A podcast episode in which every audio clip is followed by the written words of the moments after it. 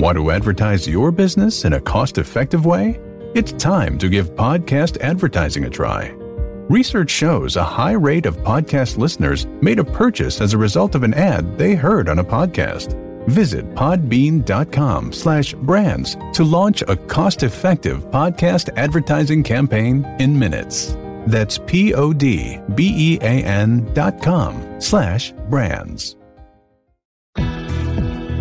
Welcome to Y'allitics, the home of cold beer and hot takes on Texas politics.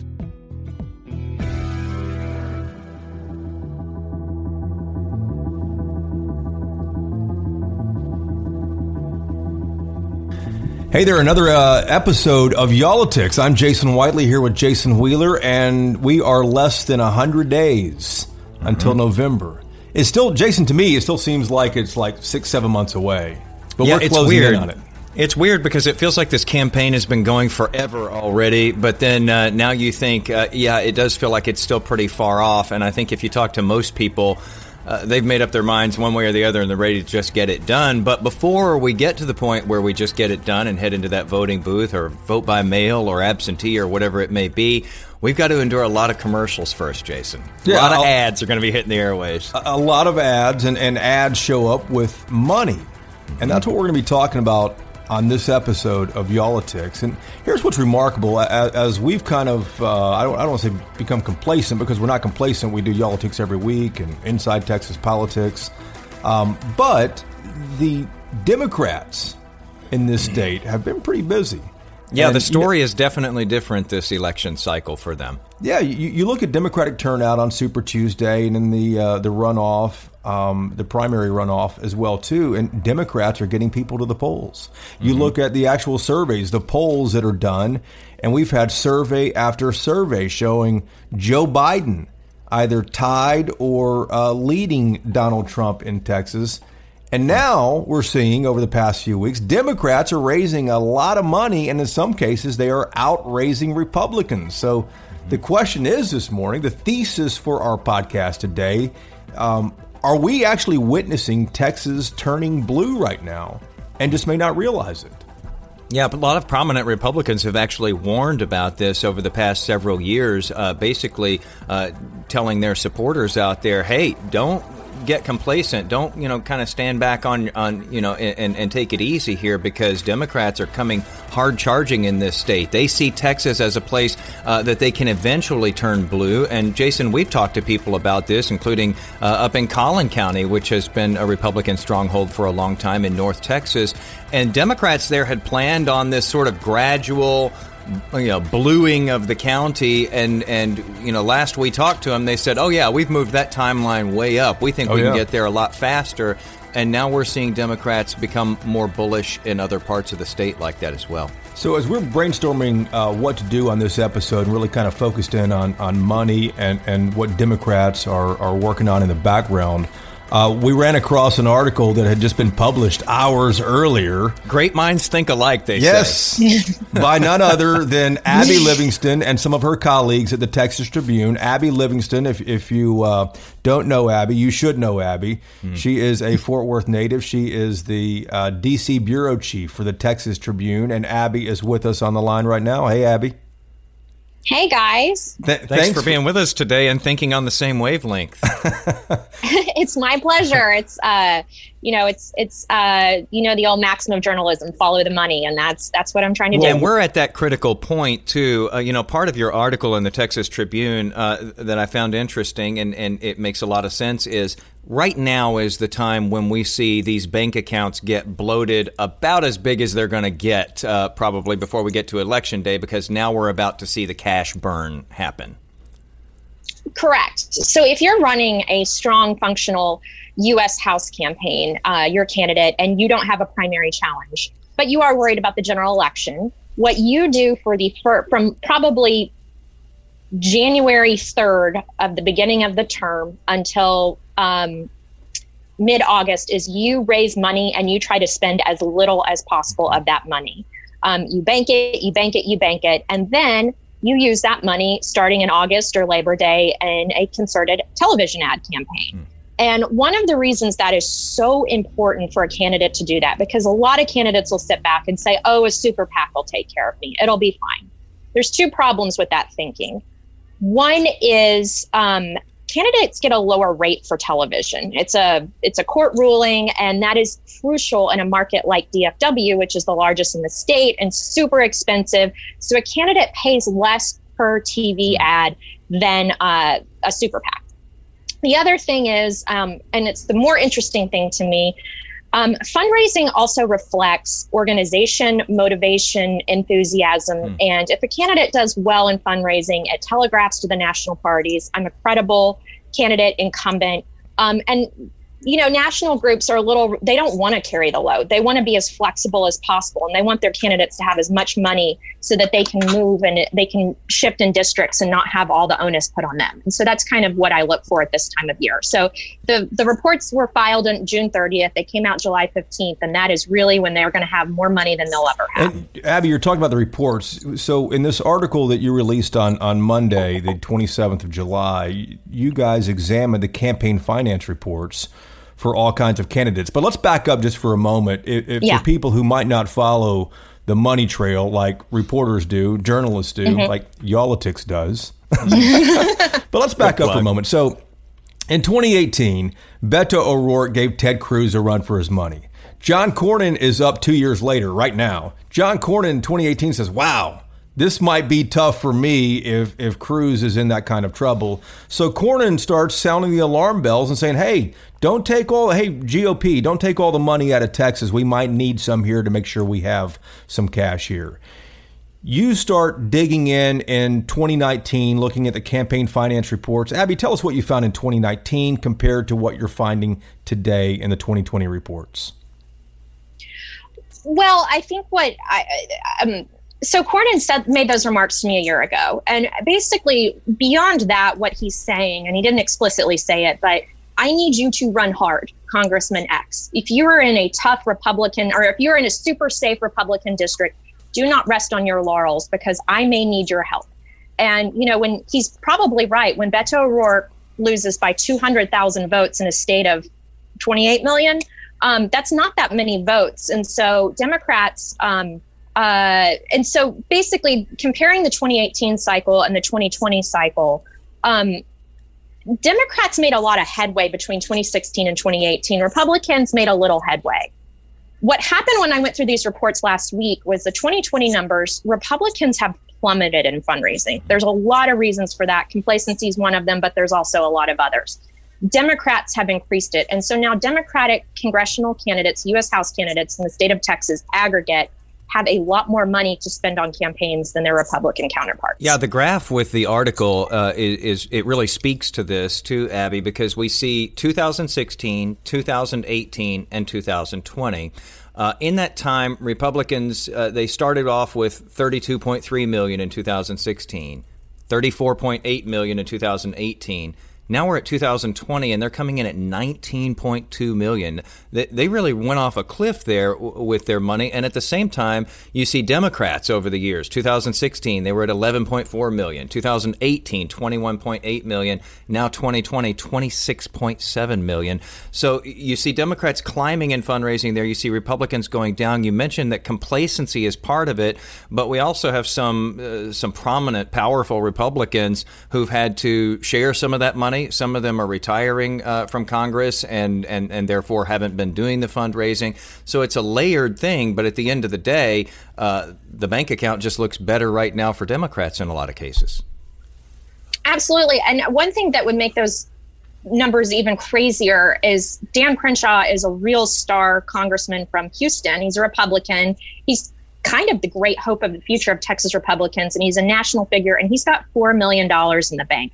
That is an obscene amount of money. So if you take Dan Crenshaw out of that, he's somewhat of an outlier. It's an even bigger problem. And so for Cornyn's perspective, you know, he needs Republicans to get the vote out in their district, even if it is in West Texas and there is not a Democrat 1,000 miles away. What Cornyn is trying to say is get the vote out. I need that vote to offset what's happening elsewhere in the state. Abby, you mentioned that money is a sign of energy and momentum, obviously. And Democrats seem to have that. So let me go back to the thesis for this and ask you that question.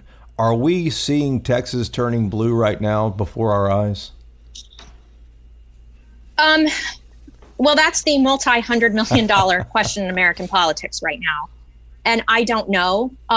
Things in our country are so volatile that I don't like to make predictions. But I think there's two. The question is this a realignment or not? And the smartest people in politics will not answer that question.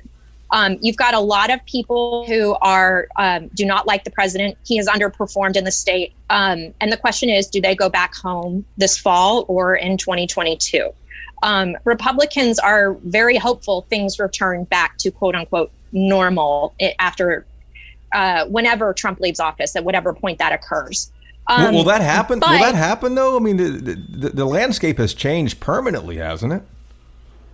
I think the suburbs are changing. And I think the thing that for all of the criticism of Congressman O'Rourke's presidential campaign and things like that, I think his lasting influence on the state is he's the one who got a lot of people to vote Democratic for the first time. And there's, I think it crossed a Rubicon for a lot of people. So we will see. I'm very reluctant, but it is moving at light speed at this cycle. And I dug into the numbers to try to understand that. Abby, you know, for a long time, Texas has been known as sort of this ATM where, you know, both parties, you know, can raise a lot of money here because there's a lot of high dollar donors here, and they take it to other races outside the state of Texas.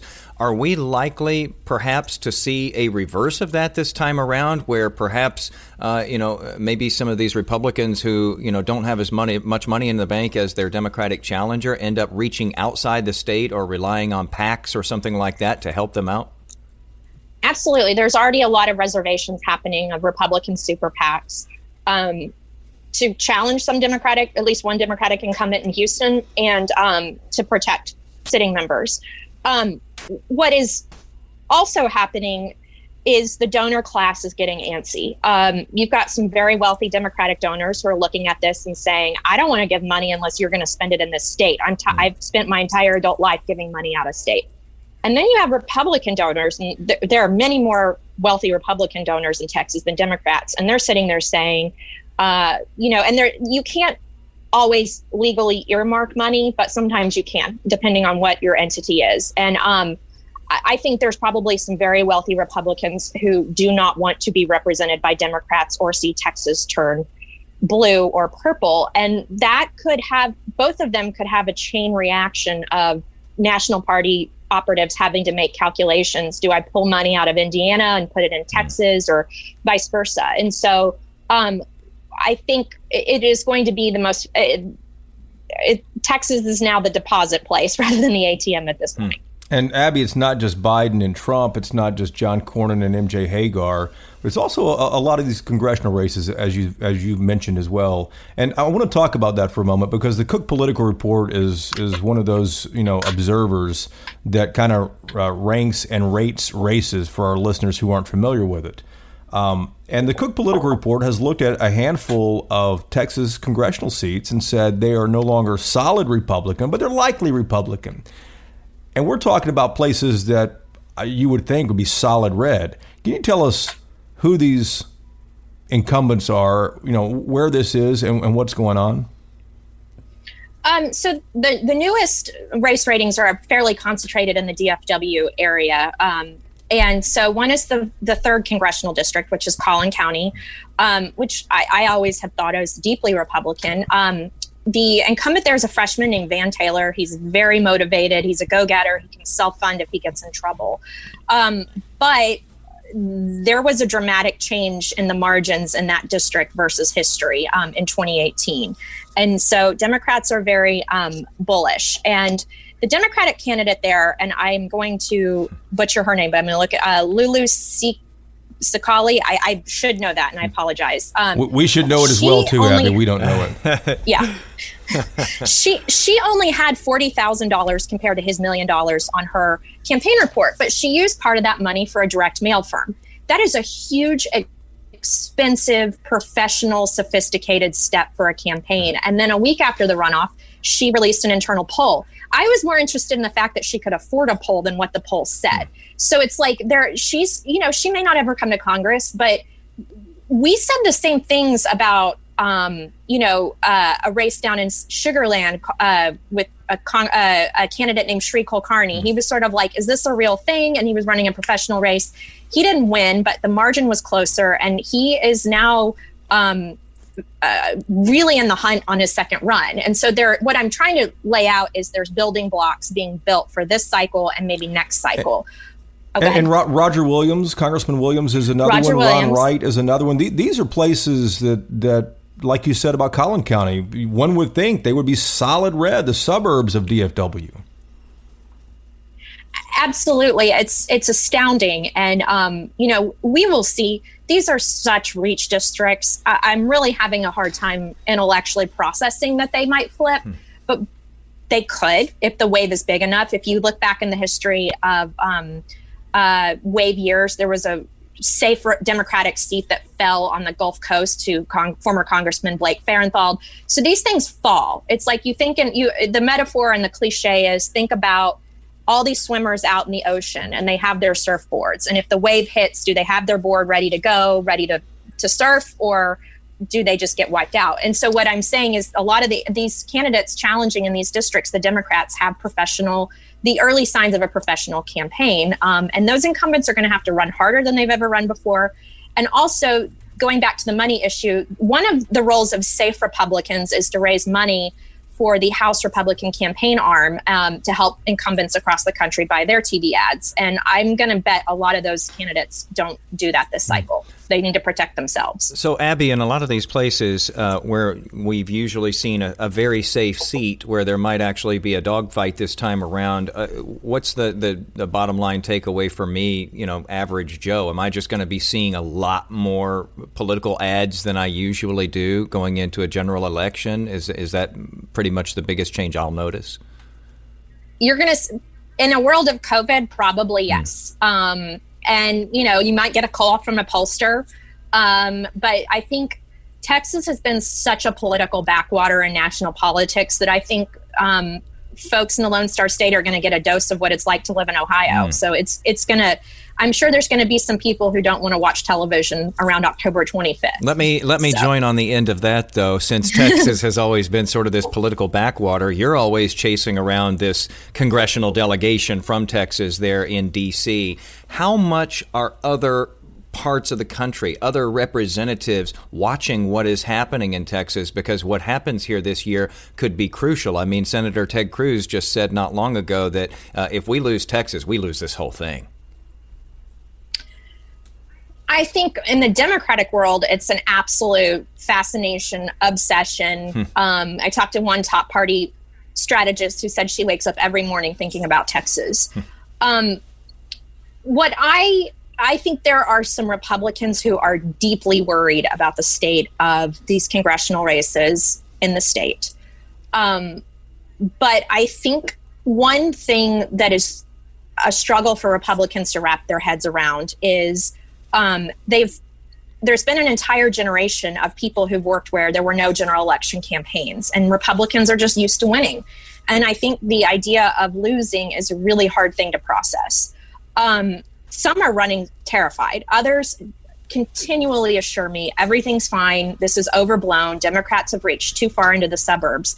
But I think, and I mentioned kind of this to a Democratic operative, that the historical background of some of these races reassures Republicans. And this Democratic person said, that's what they said about Orange County in California last cycle. And Orange County is like the heart of Reagan Republicanism, and all of the congressional seats fell to the Democrats last cycle. So I would say there is a mix of almost panic and a mix of this is overblown, everything's fine. And less than 100 days out, we're going to know soon, guys.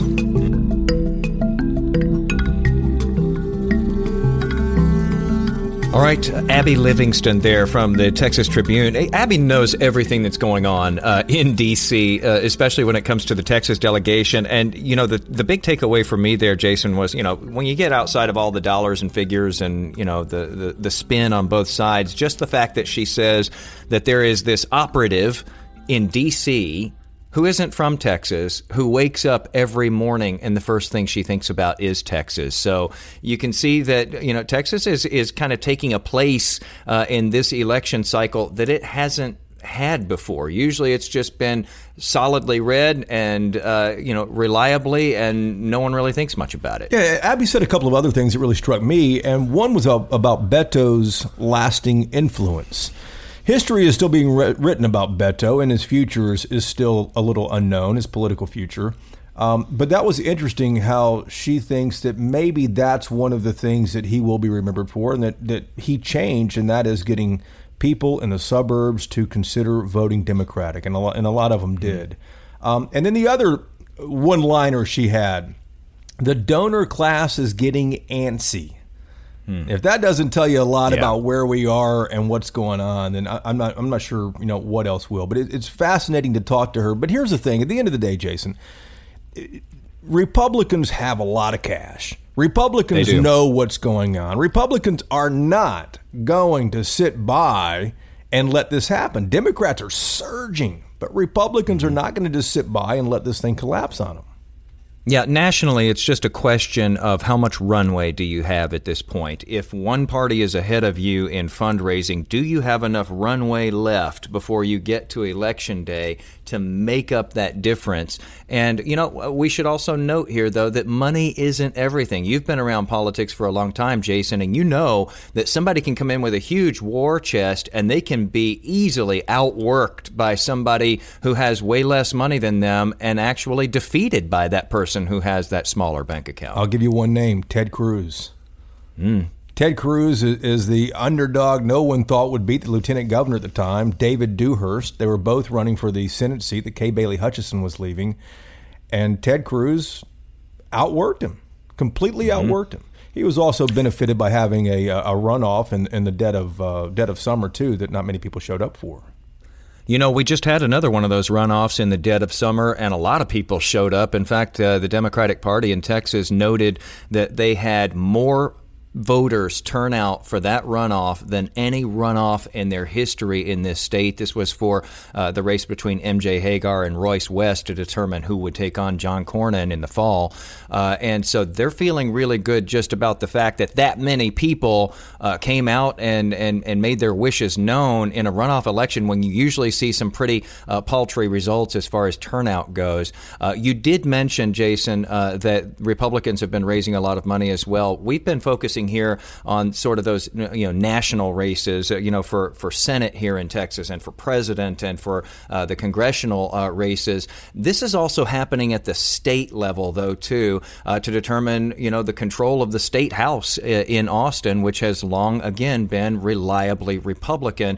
Democrats feeling really good about the fact that they have reached a fundraising record so far this year. But Republicans feeling good about the fact that they've set their own record in fundraising here in this last quarter. So each side is kind of getting their supporters together and saying, look what they're doing over there. We better work harder and dig deeper into our pockets to make sure that we're countering them. So this is a real arms race. The question is, how does it all go down less than 100 days from now, as you were saying to Abby? And this is going to be an interesting one to watch, and get ready for all of those ads to start showing up, hanging on your door, arriving in the mailbox, playing on the TV, coming across your phone line when you're trying to eat dinner. It's going to be happening. And the thesis for this whole podcast episode was, are we witnessing Texas turning blue? We may be. We may be looking back in, 97 to 98 days and say, hey, that was it. We just didn't identify it. It's a good question that a lot of people think we are, and Republicans say not so fast. And in 100 days, we're going to know for sure either way.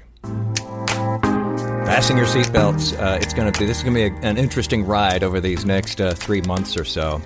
As always, thanks to all for listening today. Let us know your thoughts, what you think of the podcast, ideas, anything you got. Leave a message for us there, and be sure to subscribe so that you can get this thing when it drops every Tuesday morning.